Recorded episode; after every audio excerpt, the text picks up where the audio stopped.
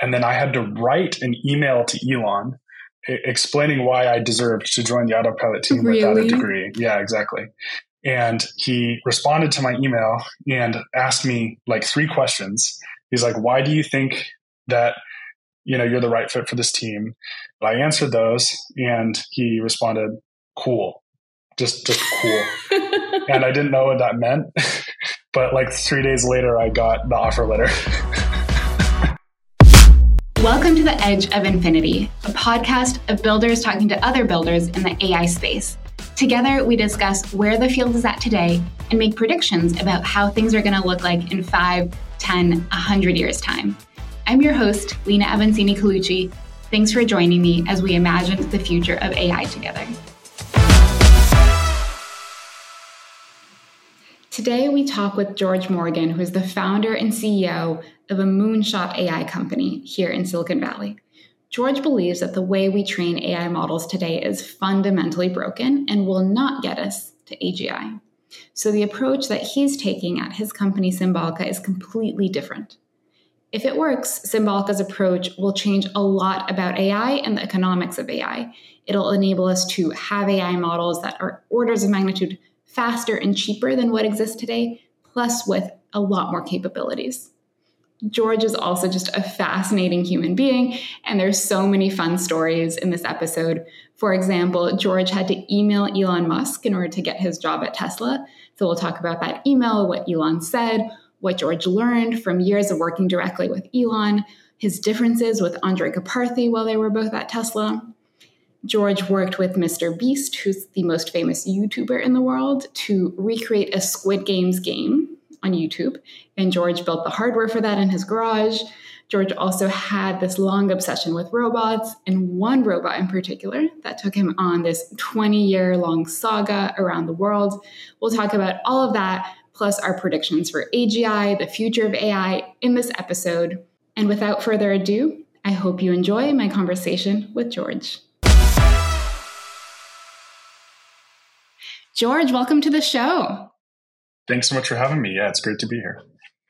So, I was chatting with one of our mutual friends. He said that you're really into robots and that your search for a robot took you all the way to Japan one time. So, I was wondering, what is this robot story that took you to Japan?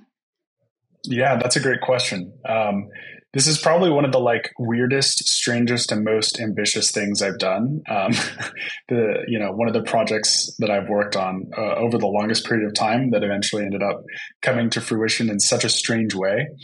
Um, it starts all the way back when I was seven years old. So uh, my mom took me to Barnes and Noble, and you know this is something that we would do together all the time, like just as a pastime, like my mom would always take me to Barnes and Noble and say, "You can buy one book, like whatever you want, uh, as long as you promise to read it. You can buy the book." And so uh, we went to Barnes and Noble, and that day I found a book on robots, and I was like, "This looks really cool. Like this is something that I really want to learn more about." And of course, like it's basically just a picture book when you're seven, but um, you know, I knew I wanted it. There was a picture of a robotic giraffe on the front of it, which I thought was really cool.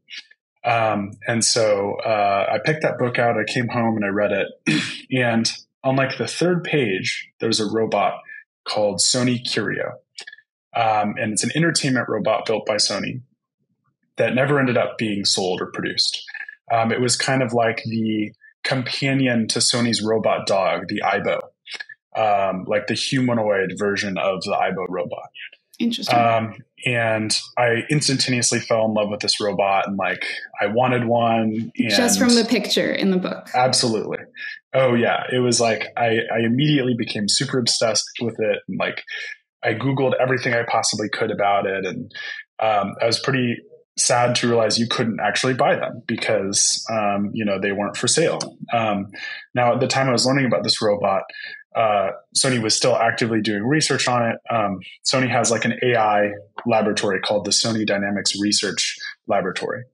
Um, so, sorry, Sony Intelligence Dynamics Research Laboratory. Uh, it's it's since been rebranded to Sony AI, but that's kind of like a, a separate little little story to tell. Um, but yeah, Sony was still very much working on this robot, and I kind of like my goal in life, you know, at, at, at, at the time, like my only goal in life was going to Japan and getting a chance to see this robot in person. And At I begged my seven? mom at age seven, yeah. And so I begged my mom. I was like, please, please take me to Japan. Like, you know, it's it's all I want to do. I even started learning Japanese. I mean, Really? learning like I yeah, like um, you know, like it was just like one of my little obsessions, like you know, that I, I had when I was seven. But yeah, the years passed, and I ended up you know doing other things, and um, and uh, you know, at some point along that process, uh, Sony ended up canceling the project. So like news publications and information about the robot just completely ceased from like 2004 on. So I want to say like in in, in probably like 2019, um, I was doing some more research on the robot. I saw you know really nothing had been published about it since 2004, and I was kind of curious. I was like, you know, I wonder if any of these robots actually still exist. And so I kind of like started pouring a lot of my time into trying to see if I could find anyone that knew anything about the robot. Like I sent out a bunch of emails to a bunch of different people, most of which I never got a response from, but eventually got a response from one of the people that actually worked on motion planning for the robot back at Sony at the lab. And uh, he agreed to get lunch with me because he works in, in the Bay Area. And so we went and got lunch at a Japanese restaurant. He told me that all of the prototypes were crushed, just completely destroyed On purpose? on purpose. Yeah, uh, because um, in order to save Sony from bankruptcy, they basically had to eliminate any sort of like you know R and D output done by the team, and so they had to like crush all these robots, and then they could do a big tax write off. There's all sorts of these corporate politics, but it, it, it in part saved the company. But uh, you know, he said, "I do know one person who might know if one of them still exists." And so I got an introduction to that person, and that person said, "I can't think of any that still exist, but I can I can keep my eyes peeled." A couple years later, I get an email from him saying I found one. and no I was like, I was elated. Like I, I could not believe it. Um, and this was like during the height of COVID, so it was impossible to get into Japan. Um, like literally, tourists were not allowed. You could not get into the country. The only way to get into the country was to get a business visa for business purposes. And so I pulled some strings and I ended up having some friends of mine that were going to Japan for business purposes as well. And I kind of like hopped on the train of their business visa. Um, and I ended up by like some crazy miracle getting into the country. Um, and then we went to the Sony building and, you know, pulled this thing out of storage and turned it on for the first time in 20 plus years. oh my gosh. And uh, it turned on. Yeah, it was amazing. It was one of the coolest things I've ever done. That's incredible. You know, most people don't have their Moby Dick like like saga start so early, but you had one, right? This like 20 plus year saga. Um, and what happened? Do you did you get to keep it? No, I didn't get to keep it. Um, But you got to turn it on. really cool. yeah, got to turn it on. Um, you know, we got to go through all of like its diagnostics menus and like, you know, there's so much stuff that I learned about the robot that's just not documented anywhere at all because like all of the videos taken of it before the project was shut down are all on like digital cameras from like 2004. So it's all like potato quality video and like super compressed audio and there's really not that much high fidelity video of the robot on the internet and so like there's so many details of how it moves and how like you interact with it that just aren't present on the internet and so like i got to see all of these details and we got to go through all of its like diagnostics menus and like everything was in japanese too so the the person that i was with spoke japanese and english and he was like translating to me what the menus were saying So so cool. Did you get any photos with it or was it top secret behind, you know, can't tell the world this exists? Yeah, so I got I got very uh, high resolution photos and video of it. Uh, Sony was like just like incredibly supportive of me coming in and taking pictures of it. Um, I, Oh, I, we got permission from Sony to do that, and uh, not only that, But uh, the day that I was there, the person who was with me, kind of like pulling this thing out of storage and turning it on, sent a message on the internal like Sony te- like Teams chat uh, to the creator of the robot, the person that started the project, and said, "Hey, there's this kid here that like really wanted to see this, you know, QRIO robot. You know, are you in the office today?" And by some miracle, this was like the one day that month that he was in the office and no he came way. by and introduced himself to me and i got a photo with him. The, the creator oh of the my robot gosh yeah. that's amazing. Well um, if you have that photo we can add it to the show notes of the podcast after. And also you know i need to go look up this robot now and we'll we'll definitely include it in the show notes as well. Sounds great. Yeah i can i can give it to you uh, that's the coolest story ever. Uh, so george you're the founder of symbolica and you know, the way I describe your company to other folks is the most important company being built in Silicon Valley right now. It's a moonshot, right? What you guys are going after.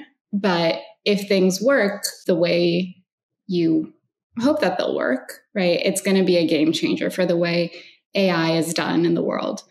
And so your mission is make machines like humans, think symbolically, not statistically. So, what does that mean, and what are you guys doing at Symbolica? Yeah, you're absolutely right. Symbolica is kind of a total moonshot idea in AI. And I think you did a really concise job at kind of explaining what our mission is. For some context, um, all current machine learning algorithms, you know, can effectively be thought of as a form of computational statistics.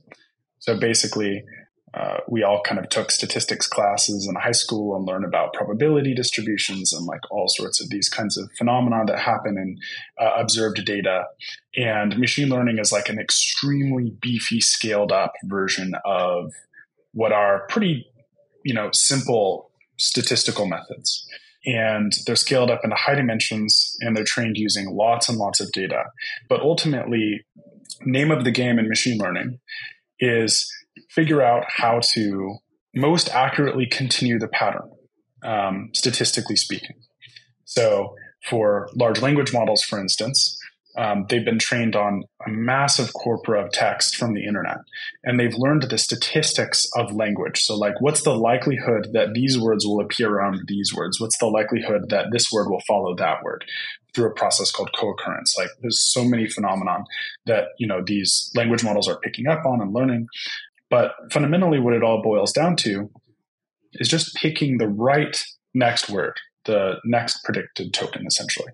And the model basically inside of all of its weights and you know all of its complex you know uh, internal machinery is just kind of computing like oh given all of the previous words tokens what's the most likely next word to come so you if know, it's like you know my name the most likely next word is going to be is, right? My name is. Um, exactly. is going to be a, a, high likelihood token. And then just extending that to, you know, given a thousand uh, previous tokens, what's the next most likely one?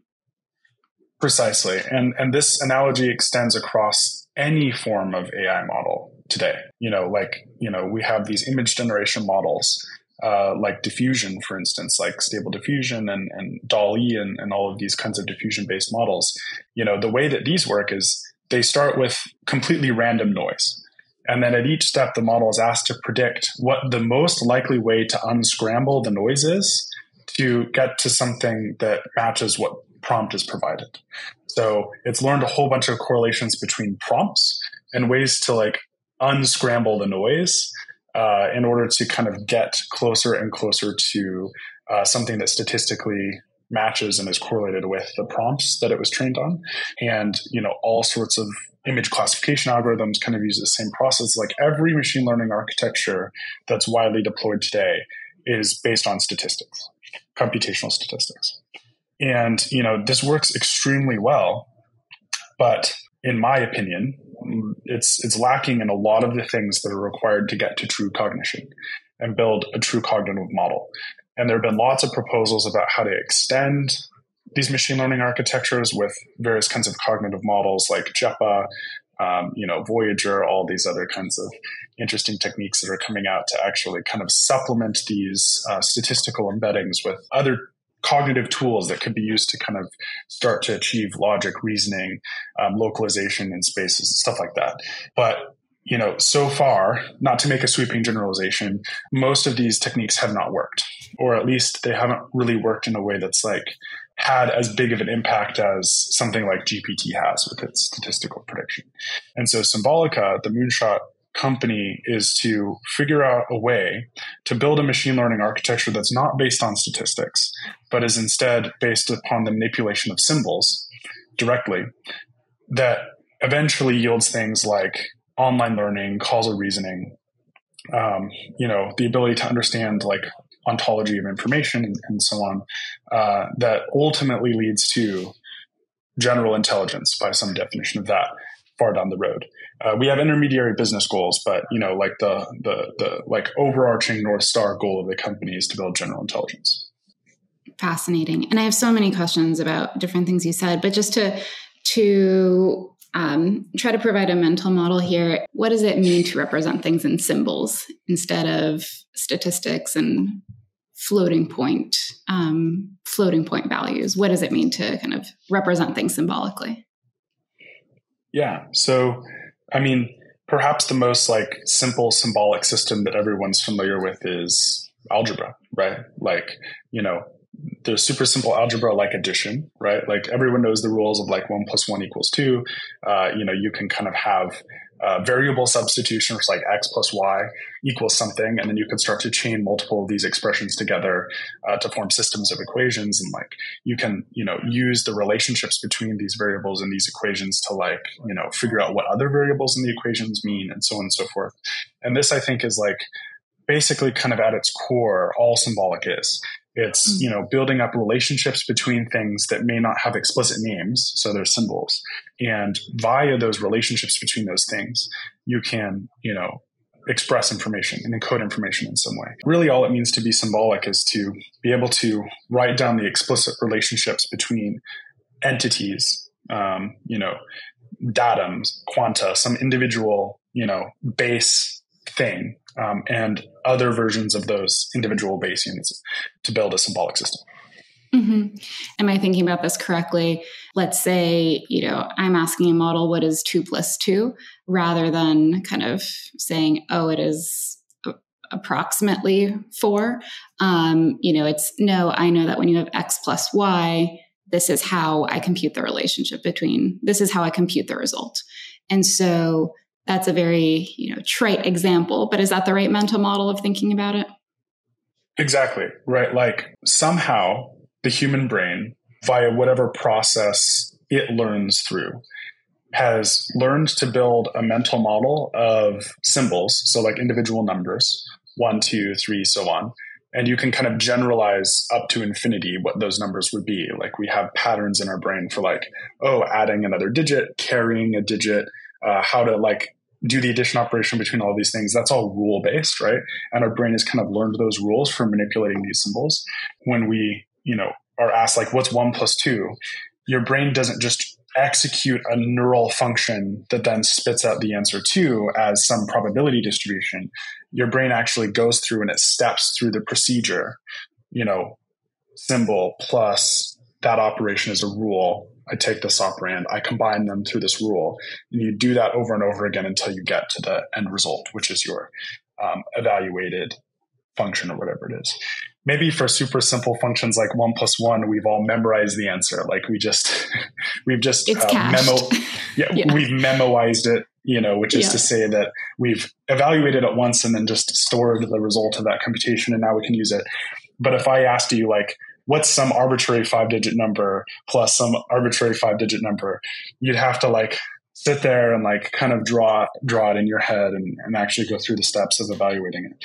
It's not just like a one shot sort of like i collapse this probability distribution down to an answer which is what a neural network would do if you for example trained it to add two numbers together. Makes sense. And what's the how should I think about Symbolica's approach? So let's say, you know, you guys are going to create a version of ChatGPT, right? Of large language models that can generate text. What would that process look like? Do you still need a massive data set to begin? Are you learning the relationships there through some kind of uh, supervised approach? We kind of understand machine learning today, you know, in the supervised sense of you have your data and your labels and you're learning the relationships there. What does it look like in the Symbolica model of the world? Yeah, that's a great question. So I think that that that exact question almost exactly defines what makes Symbolica different. So when you're training a machine learning model, like let's just take like the transformer, right? Like the the T in GPT, right? Like all of these language models are based on this transformer architecture, and you know, like we mentioned before, like the goal of the transformer is to, given some input sequence of tokens, predict the next token uh, in that sequence. So when OpenAI is training these large GPT models, they're basically like taking their entire data set, masking off all the ending tokens, saying, okay, here's just one token, predict the next token. The model will probably get it wrong. Then they show the model the actual next token in the data set. So this is a form of self supervised learning. And then they correct it. And then they do this over a corpus of potentially trillions of tokens.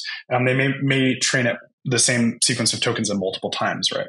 What what's actually happening is is inside the model you have a function, you know, that takes some sequence and then it produces some token.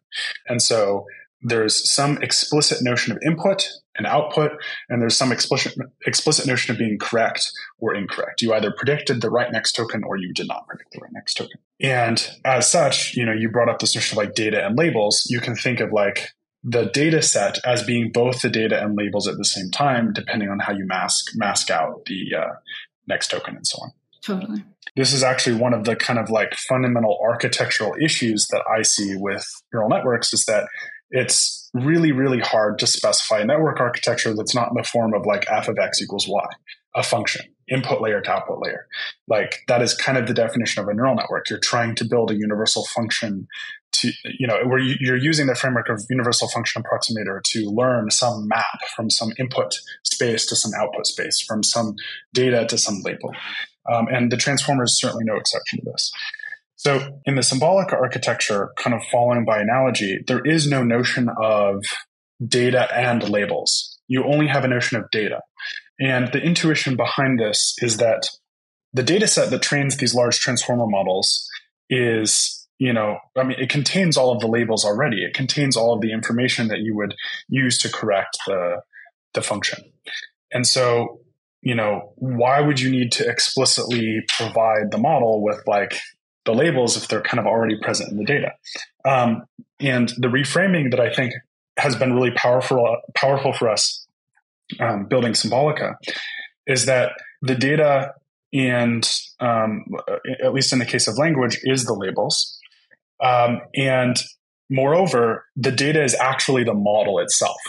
So if you can think of like using your data set as the model, like the data set is the function or it is the definition of the rules. Um, and instead you, you know, almost like flip the problem on its head. And instead of like forcing some predefined neural network architecture like the transformer to like form itself to the problem of the data set.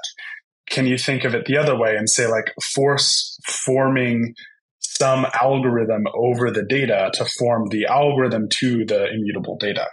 Um, and that's really kind of how we've approached the problem. Um, so all the symbol- Symbolica models, um, you know, use data as instructions that update the model. Uh, the model being basically a way of interpreting the data uh, rather than using the data to update some some weights in the network. Mm, fascinating. Is it correct to think about, you know, today we have the traditional model of training in a supervised way. There's data and labels, and a result of that training process is getting an embedding space, right? That is, um, you know, less human interpretable, but still uh, very semantically meaningful um, of the distribution of data.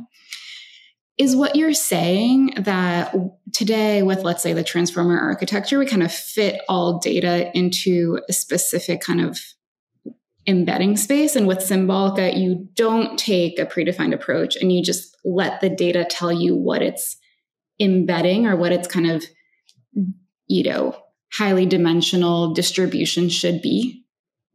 That's exactly right. That's like a really beautiful way to look at it. Um, in fact, there's a there's a hypothesis that precisely describes what you just said. It's called the manifold hypothesis.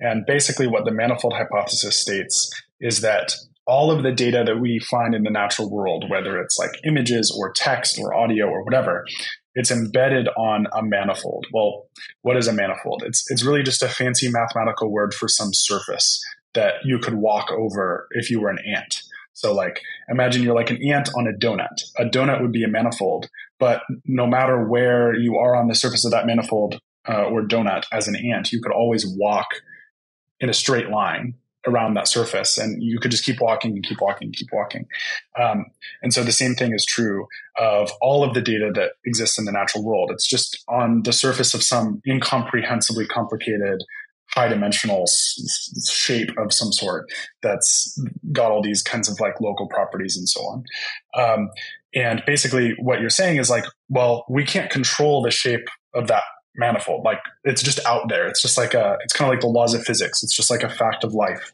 Um, you know, like the, the, the data of natural language is just on, you know, this, this, this surface somewhere. And what you're trying to do when you're trying to train a neural network is you're trying to take samples on that, that manifold that, you know, exists in the ether somewhere. And you're trying to like force a low fidelity representation of of some you know synthetic manifold you're building to conform to the shape of that natural manifold. And you're doing that by turning all these little knobs in the neural network. Um, you know each little knob turning it a little bit corresponds to changing the shape of that surface just very slightly. And you're trying to like turn all those knobs such that that surface kind of warps a little bit like play-doh you know like over the natural manifold of things. And really the thesis of symbolica is like why spend all that extra computation to like force all these little knobs to be turned into you know something that kind of vacuum forms over the natural manifold? Why not just use the data which in itself is like kind of a sample of that natural manifold to define the outline of it? You know basically use you know a simple set of procedures to kind of like you know wrap you know uh, a little string around these little data points you already have in your data set, and then you have a, a wireframe kind of representation of this this manifold. Very cool.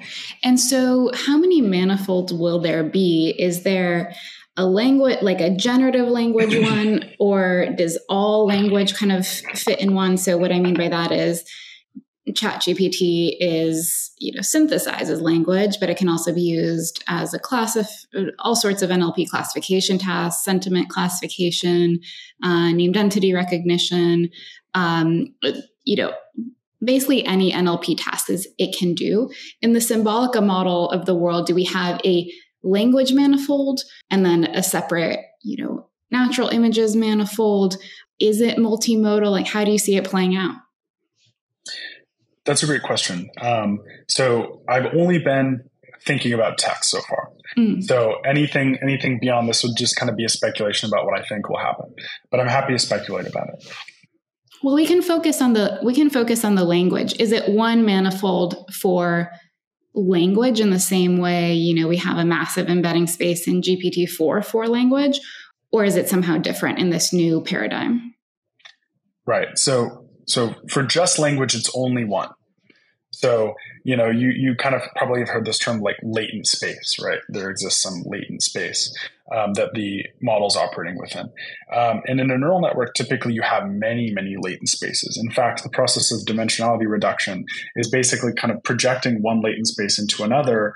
Each successive latent space gets a little tinier until you just end up with one really tiny, super easy to understand latent space like R2 or R3 or something like that in the Symbolica model, you only have one latent space. Um, and you're basically just performing operations, you know, over the fabric of that one latent space over and over and over and over. Um, you know, uh, never sort of like uh, reducing dimensionality like you might expect in a neural network. Got it. And so, one of the benefits that you mentioned of this approach is online learning. What what is online learning, and what do you mean by that? I think it's probably easiest to kind of contrast against uh, like neural networks. So neural networks are basically, like I mentioned, just a function, you know, you know, that maps some input to some output. The way that machine learning currently works is that you have to train that function. Like it starts out being completely incorrect and inaccurate. And over time, by turning these little knobs to kind of approximate this like manifold that we were talking about, this high dimensional surface, high dimensional shape, you know, that function slowly gets a little bit more and more and more accurate. However, due to the algorithm that's used to train these models, gradient descent, once you've stopped descending through the gradient, like once you've stopped like optimizing to find the global or local minima, you're done. Like, you know, that function is, is fixed. It doesn't change anymore. The input you provide to the function doesn't change the function. It's still just like the same function. And there are these things, um, you know, like transformers, which are called autoregressive models, which is that you like take kind of part of the output of the function and you feed that output back into the input of the function. But, you know, of course, like you can always just collapse that down and represent that as a static function as well. You know, the process of online learning is basically almost as if you continue running gradient descent or whatever the analog of that is in, in, in whatever model we're talking about here. And you're not only always updating the function, but you're updating the process that updates the function. So this is like what the brain is doing. Like the brain is receiving information and that information is is producing an output, you know, like it's producing an action reaction in you, but it's also updating the function that you use to then interpret data in the future. So it's it's it's it's it's causing you to change the way you perceive future data. So your inputs actually impact the way that you perceive future inputs. Um, and that's kind of how I would define online learning. So it's the ability to kind of update your internal correlations and predictions in real time in response to information instead of having to go through an entire new long training process. Exactly. Like it enables you to interpret the next set of inputs differently uh, based on your previous set of inputs that you got uh, without having to take a detour through some kind of like offline optimization process you know, in, in a neural network, it's, it's, you know, theoretically possible to do this. Like you could always like feed some input into the neural network, run gradient descent, then feed the next thing into a neural network, run gradient descent. Uh, but due to sort of compute limitations, this isn't feasible. And also due to the kind of limitations of the way the problem is structured, like some input to output pair, if you don't have the label, if you don't have the output, if you don't know how to, you know, tell the model how it was wrong, then you can't do that. So, for instance, like uh, classification models, you might not always have the labels available to you online. So, this isn't really something that can be done with neural networks very effectively. Yeah. And it's interesting because we've talked about Voyager in the past, and the thing that I think is so cool there, and my mental shift over the past few months, probably a marking around that Voyager paper coming out, is really thinking of LLMs, Belicia's call, you know, these new class of models as reasoning engines rather than models that need to have specific knowledge encoded in them. And once I shifted my mental model of that, it seems so archaic to require a long training process, you know, back propagation to just update a model with information the, the Voyager approach to things is you have this reasoning unit and you can point it to stores of information, to knowledge stores, and have it reason about it and then write down its conclusions and build up from there, which is, you know, what I do as a human. I don't have everything in my brain. I go look at a textbook or I look at Wikipedia, reason about that information, and then draw conclusions. And what you're saying is the symbolic approach is similar to that. It's archaic to think of models as needing to, you know, at the extreme, like be trained every hour because there's more information generated in the world every hour of the day. That doesn't make sense, right? A, that's not feasible. B, it's, you know, it, there are alternatives. And what you guys are building is an alternative way to do this online learning and to update models. Precisely. Yeah. That is a great definition of exactly what we're trying to do.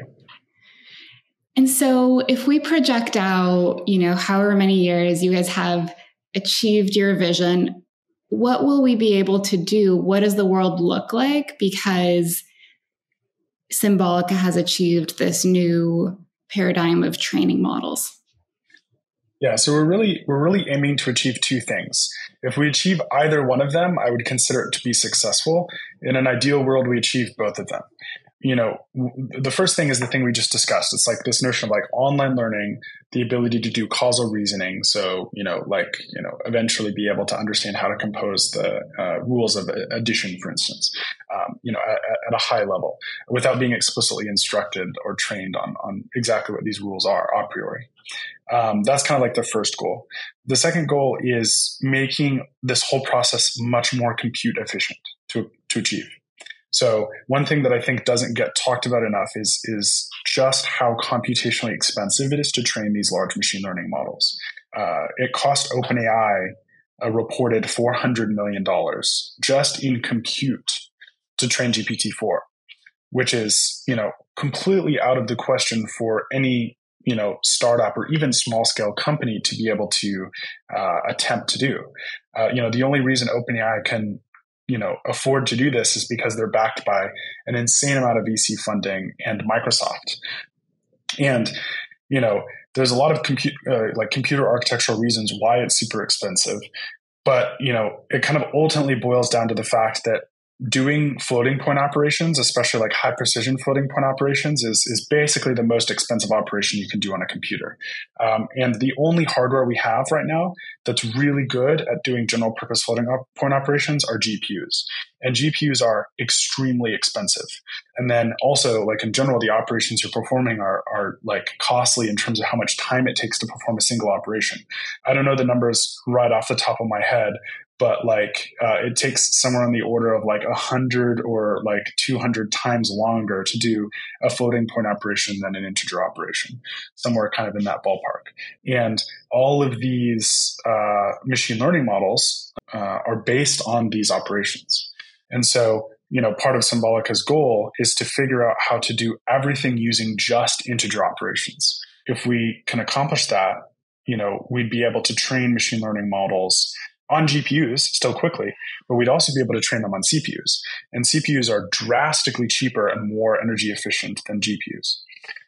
Those are kind of the two goals of the business is make make training these models and doing inference on them drastically cheaper even if it's like no better than uh, you know existing machine learning models today that would still be a big deal and then on the other hand like you know using pure symbolics like we believe we can unlock these expanded capabilities.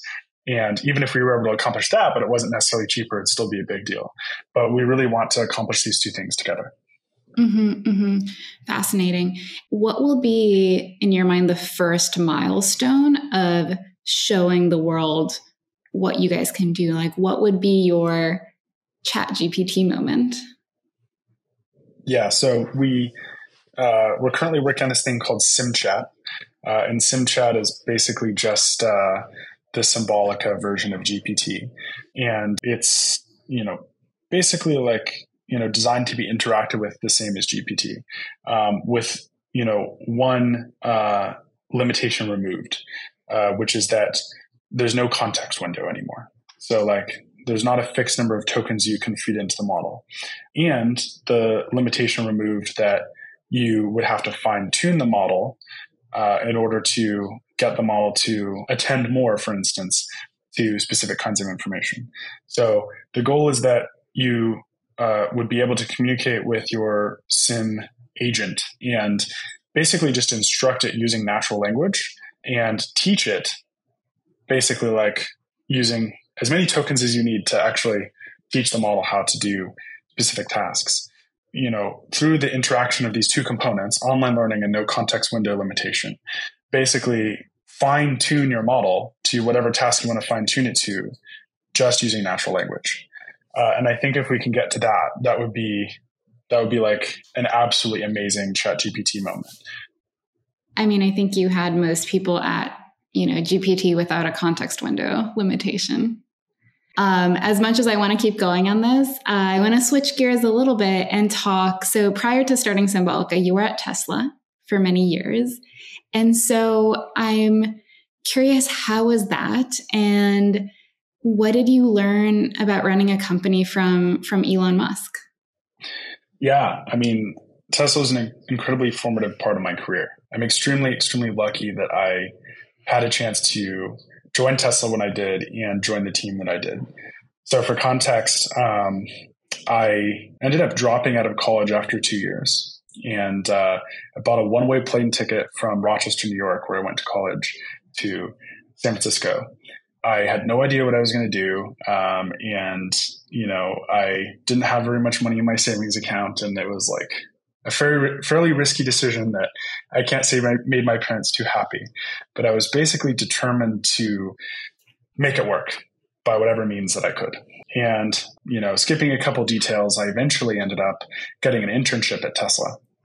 You know, when I was like kind of arguing with the recruiter about like what uh, internship position I'd be holding, um, I kept saying, I want to build robots. I want to do robotics. You know, I want to work on the autopilot team. And the recruiter was basically like, oh, we don't have any positions on the autopilot team. And I was like, please, like, like please like is there any way we could make an internship position or like I, I just like like i really really want to work on that team because i mean i i don't like it's not that i don't care about cars but i i just didn't have any interest in cars i had interest in robots and you know autopilot is just turns the car into a robot so I was mm-hmm. very interested in that. So I was begging the recruiter to please let me do an internship on the autopilot team and, and, and you know, you know, Gigi, and absolutely like the best recruiter of all time, uh, ended up pulling some strings and got me an internship on the autopilot team. And so I, I got to kind of get in at what was arguably the ground floor of autopilot. Like Andrej Karpathy had just joined, like the system was barely based on neural nets, um, doing kind of this computer vision stuff. Uh, it was like fresh, you know, off hardware one. Uh, you know, hardware two was kind of of had just been widely deployed. And man, it was like getting thrown into the deep end as an intern. Like it was like, uh, hey, here you are, cool. You're, you know, uh, you have all the responsibility and more of a full time employee. Here's these 20 projects. Please get them all done.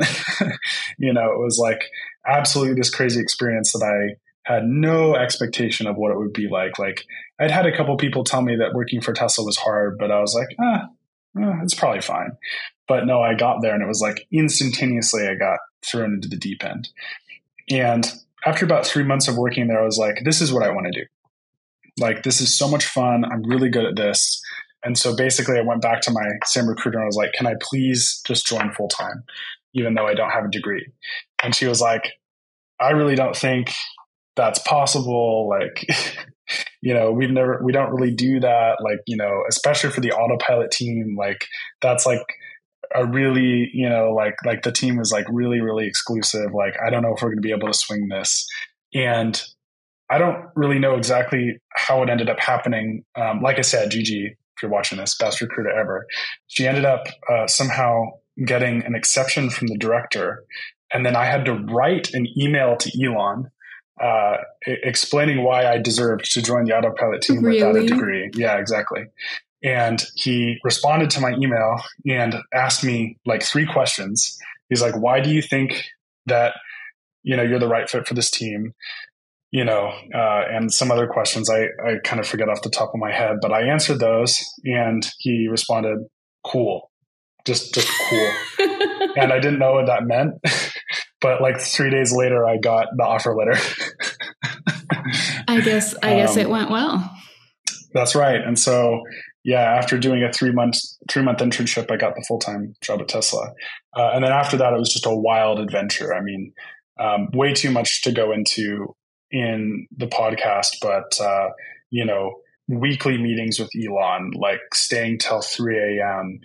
You know, going out on drives to fix bugs on like four hours of sleep, like just absolutely crazy uh, you know, uh, launching FSD at the AI day, the first autonomy day.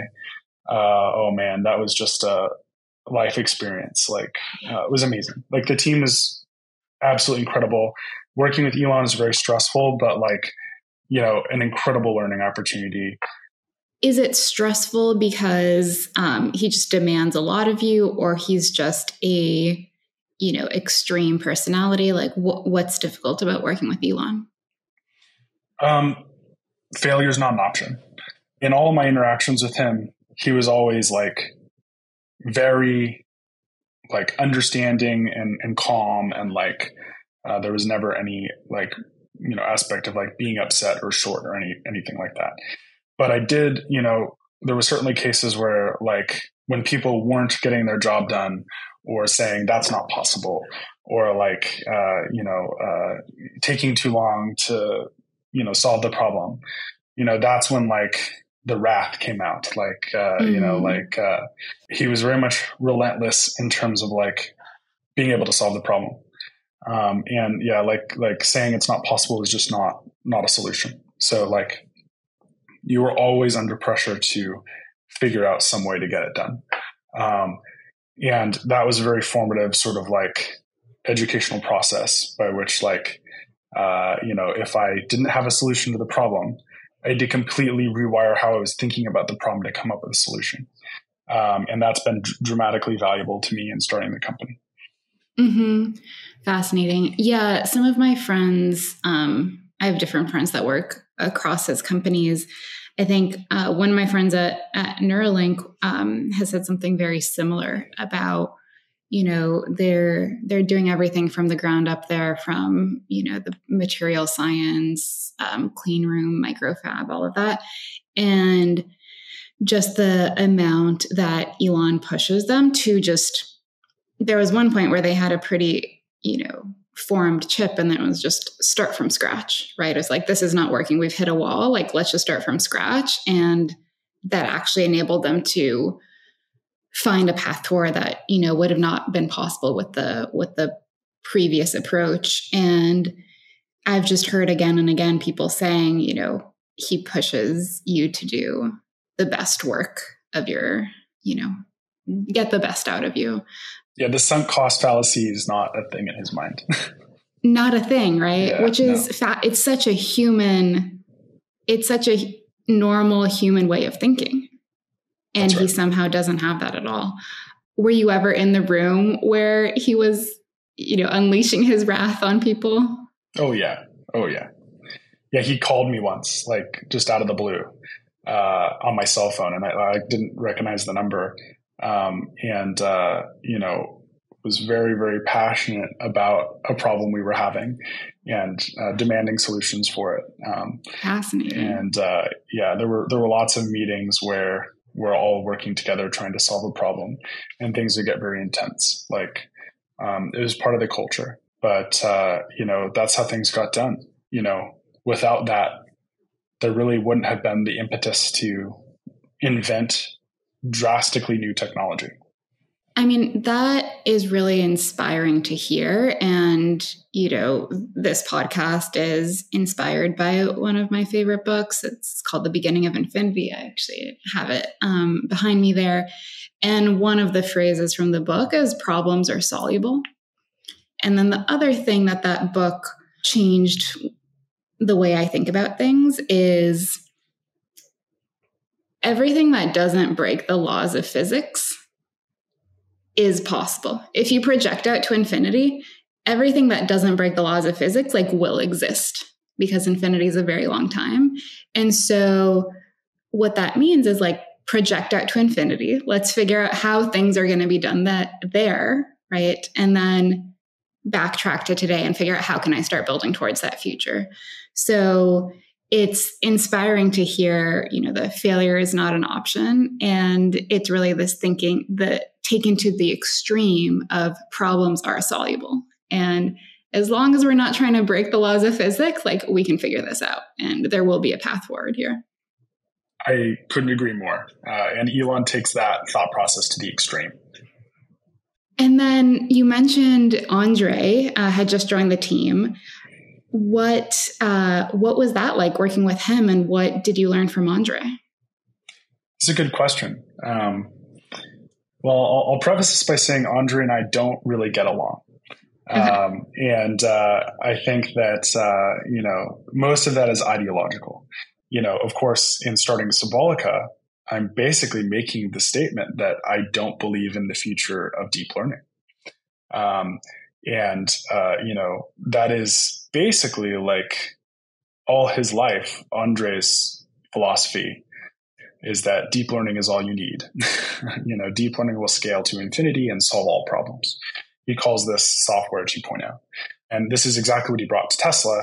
You know, idea was that we would train bigger and bigger and bigger neural networks to solve the self-driving problem. And um, you know, that ultimately ended up not really panning out. You know, Tesla still hasn't solved the self-driving problem, not due to lack of talent or, you know, lack of ambition, but in my opinion, due to the failings of deep learning. Um, and, you know, of course, Andrej ended up leaving Tesla to go back to OpenAI. I'm not sure about like the specific reasons of that, but I think that like the process of you know like making the promise so many times of like oh scaling the neural networks will solve the problem and then having that mm-hmm. not be the case um, you know is really draining and you know when that's your core philosophy uh, and that's the promise you keep making and it keeps not happening um, you know i can imagine that kind of taking a little bit of a psychological toll mm-hmm. um, you know andrej's like clearly a very smart guy like you know did an insane amount for Tesla, like built the vision team, built the labeling team, like, uh, you know, really turned autopilot into what it was today. But, um, you know, like he and I uh, disagree uh, to a point of great personal contention uh, ideologically about the future of AI. So I'll leave it at that. yeah, yeah, makes sense. And thank you for sharing that too one of one of the things I always think is interesting to ask founders is, you know, in Symbolica is the second company you've started. What like how would you describe the difference between being a founder and an employee? You know, I think a lot of this kind of comes from what I learned from Elon working at Tesla.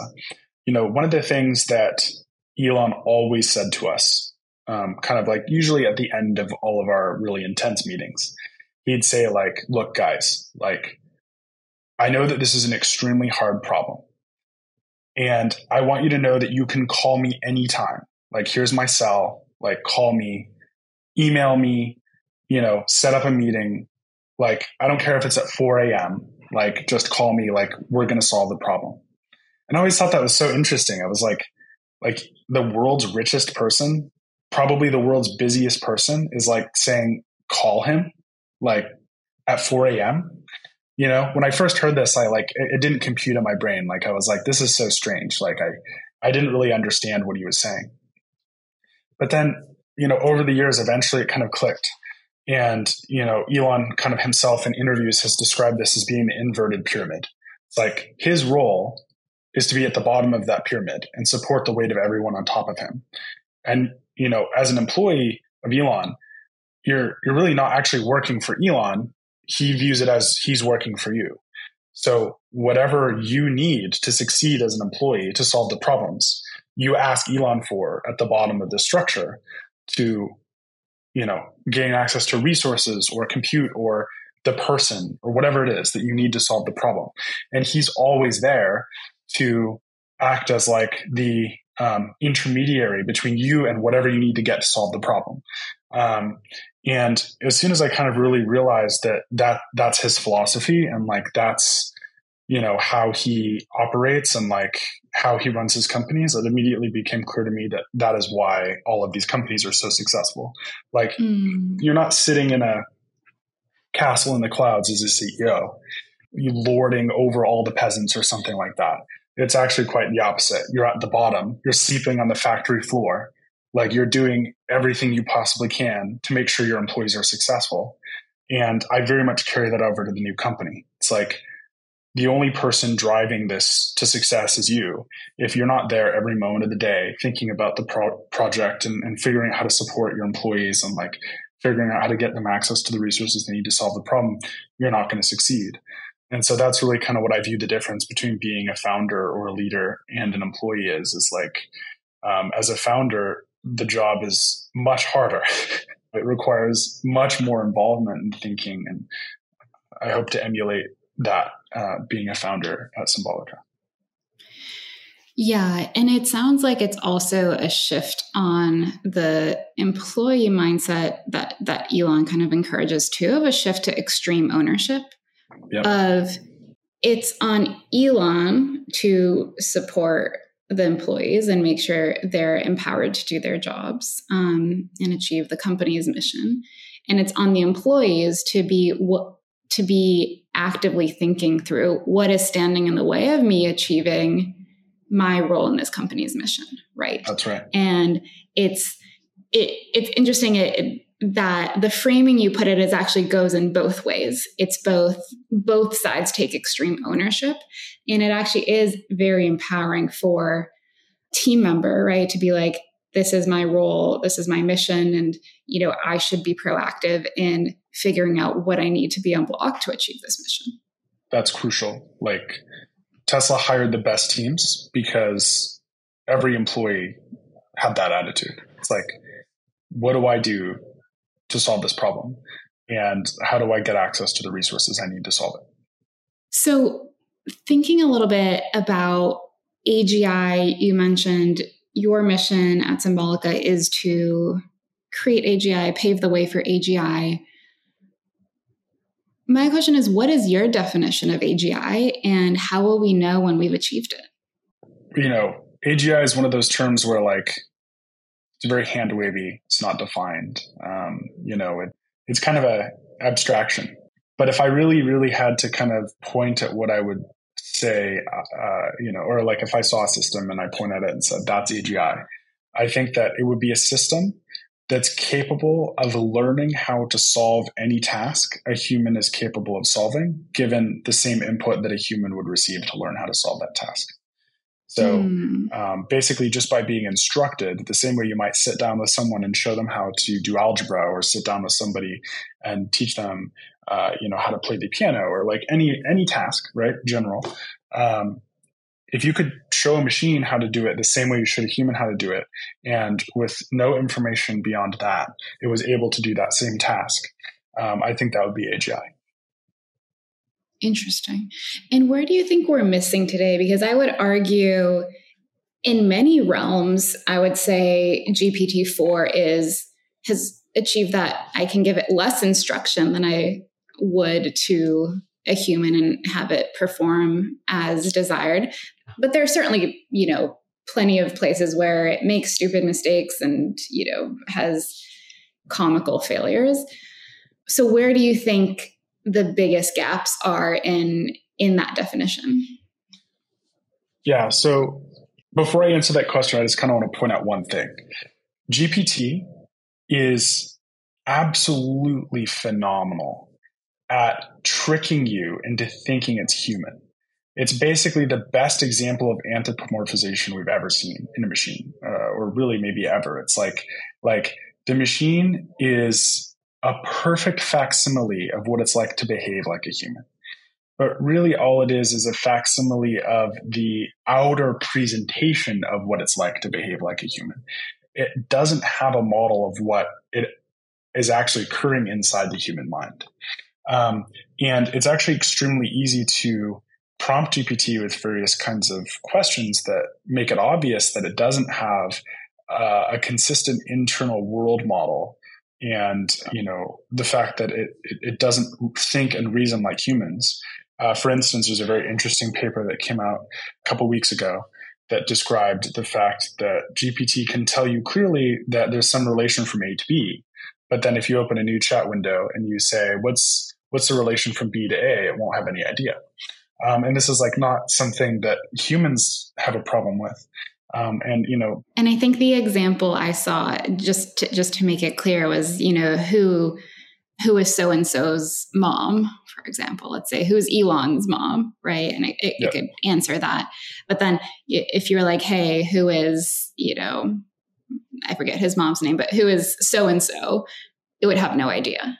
That's right.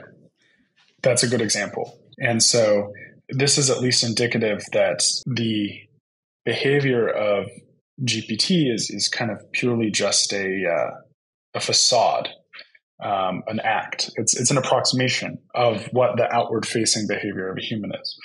So to kind of get back to answering your question, in order to build a system that you know will kind of approach AGI and uh, you know kind of get rid of some of these limitations of, of GPT inside of the model itself, it has to be capable of doing these kinds of reasoning and logic based operations that currently these models are not capable of doing.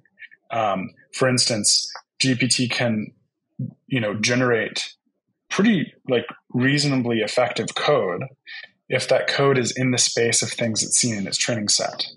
Or you could give it code it hasn't seen in its training set and ask it to refactor it. And as long as that code is just a couple lines long, it can, you know, infer the statistics of how to reorganize things to make it, it work.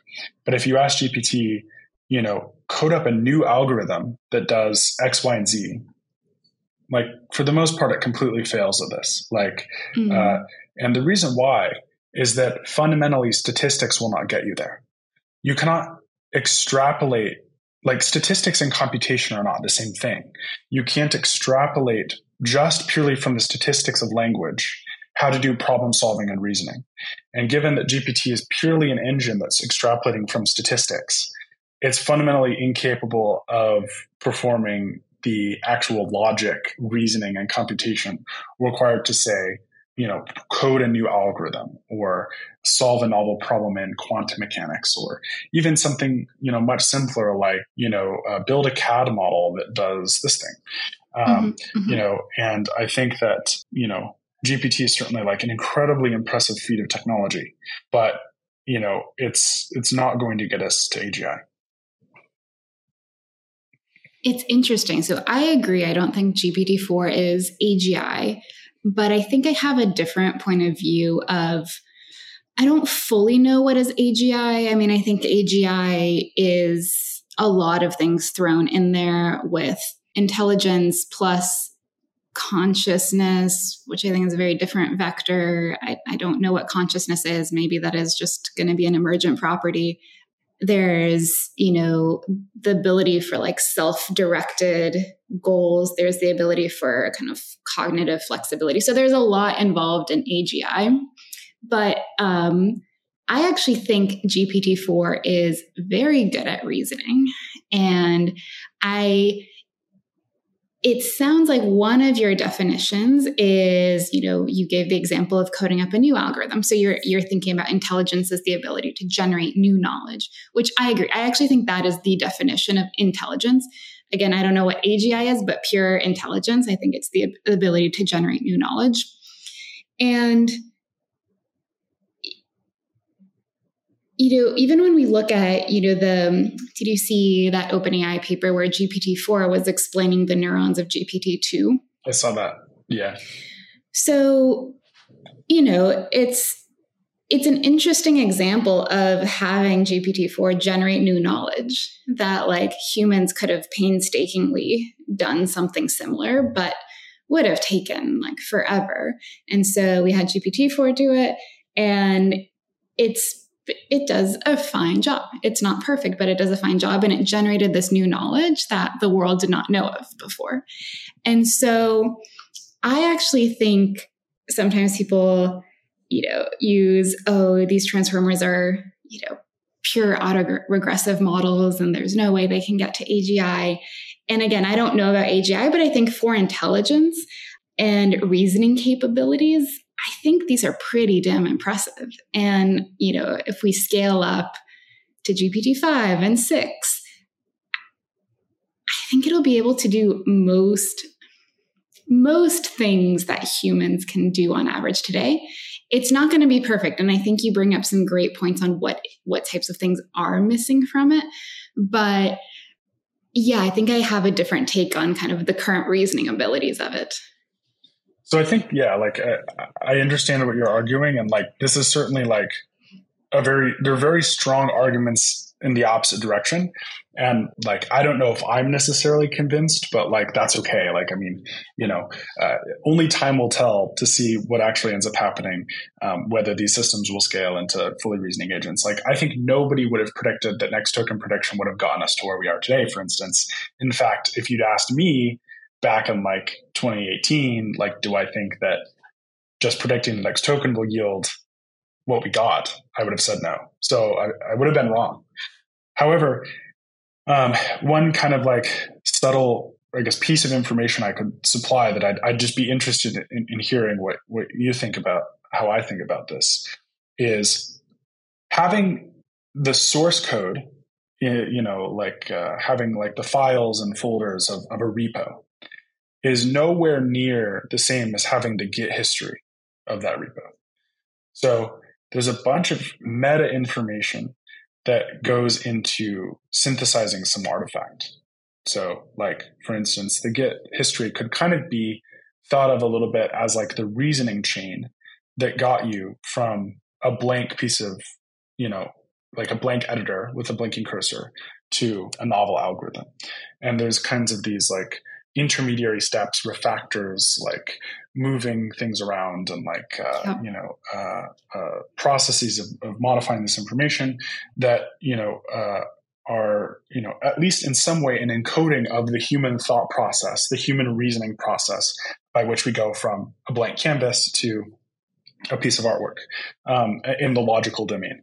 Turns out it's a little bit easier actually, uh, and you know I think uh, you know diffusion models have already kind of nailed it to go from a blank canvas to a piece of artwork because that's that's inherently a statistical operation. But for code where it's not a statistical operation, uh, you know something like the Git history is actually a very necessary component of like displaying how that reasoning chain happened. Um, you know, Git history ha- happens to be a very unique thing we can point at and say, oh, this actually is data that encodes the reasoning chain. Like these deltas, these diffs between each commit kind of encodes the reasoning chain coming out of the human brain. But for all other information that trains a GPT model, that doesn't exist. Like, mm-hmm. for the most part, all of that is just in our heads. We don't even have a way to communicate this with other people. Like the reasoning chain and sort of the collapse of all of these like uh, things in our brains is completely silent in, in our head only, and probably encoded in, in a, in a way that's only compatible with with our own internal mental models.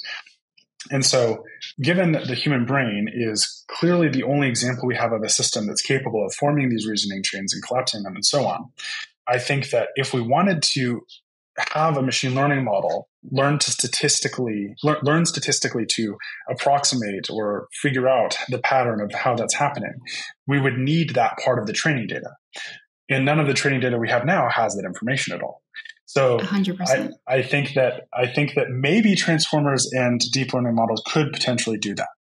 However, we don't have access to data to get them to do that. So the only way to get them to do that with the data we have and the way that we've sampled and pulled the data out of the natural world uh, is to construct a model that's capable of learning via this bootstrapping process, this process of building relationships, ontologies, hierarchies at different zoom levels. Uh, and statistics just simply can't do that. So that's my For sure. rebuttal. yeah, no, this is so interesting. Yeah, I mean, I I agree. I don't think transformers think in the same way that humans think, right? There are clearly some things missing.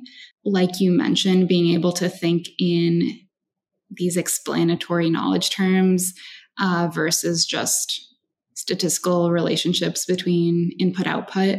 There is the whole thinking fast and slow models of the human brain. There's the kind of recurrent thought patterns and you know transformers spend the same amount of compute on every token they're predicting. That's not how we as humans think, right? I might say something's really fast and then I spend more time thinking about the next, you know, a more difficult topic and really trying to wrap my head around what what I think and what I want to say. And so, yeah, there's de- I agree. There's certainly things missing in having in silico intelligence mimic what we're seeing in natural, you know, neuronal biological intelligence. So I, I definitely agree with that. This is so so I had picked out this quote from the beginning of Infinity, which I think is very, very relevant to, to this topic here. So I would love to to read it and then get your reactions to it. And so this is again, the book is called The Beginning of Infinity by David Deutsch. And the quote is for context, the book was published in 2011, so over 10 years ago. Even if chatbots did at some point start becoming much better at imitating humans or at fooling humans, that would still not be a path to AI. Becoming better at pretending to think is not the same as coming closer to being able to think. A non AI program cannot fake AI. Yep. I feel like that's exactly what we were just saying. Yeah, yeah, yeah what, it is. What a, what is. a great take from 2011. Very prescient take. Um, yeah, it's certainly my stance that these systems are are phenomenal at faking what it looks like to think. Um, so much so that it's like convinced a lot of people that they are capable of thinking and reasoning. But I agree with David Deutsch. I don't think that that gets you any closer to a truly reasoning and thinking system, which is, I think, what we are aliasing to AGI. Yeah. I mean, I think the world needs to catch up here, right? There used to be the Turing test that has now been passed and exceeded, right? Mm-hmm. We can, you know, probably a couple years ago could fake a human conversation and fake most people into thinking they were talk, conversing with a human. Yep. And with, you know, GPT 3.5 and certainly 4 kind of totally maxed out on all the standard uh, evaluation metrics and just um, ma- just just maxed out and yet we're still not there in terms yep. of intelligence and we're still not there in terms of matching human intelligence so we need to come up with with new metrics and new um, new ways to evaluate like how close are we to intelligence i completely agree I feel like we could definitely keep going for a while here. I wanted to ask you about the Mr. Beast Squid Games uh, video that you you know built hardware for and helped you know get up and running. I feel like we could talk about agi for for hours longer but i think we might just save it for a part two. And so george to kind of wrap up here anything you want to ask of the audience and where can people stay up to date with your work? Totally. Yeah i would i would say if anyone in the audience is interested in kind of what comes after the era of deep learning, check out our website, symbolica.ai, and uh, follow us on X, symbolica underscore AI. Amazing. Well, thank you so much. And we'll add those to the show notes as well. Thank you, George. This has been a blast. And until next time. Thanks so much, Lina. Appreciate it. Thanks for listening to The Edge of Infinity, an AI podcast. You can find all show notes, transcripts, and resource links to all of our episodes at blog.infinity.ai. I'm your host, Lina Avancini Colucci. You can find me on Twitter at Lina underscore Colucci. That's L I N A underscore C O L U C C I. Thanks for listening, and until next time.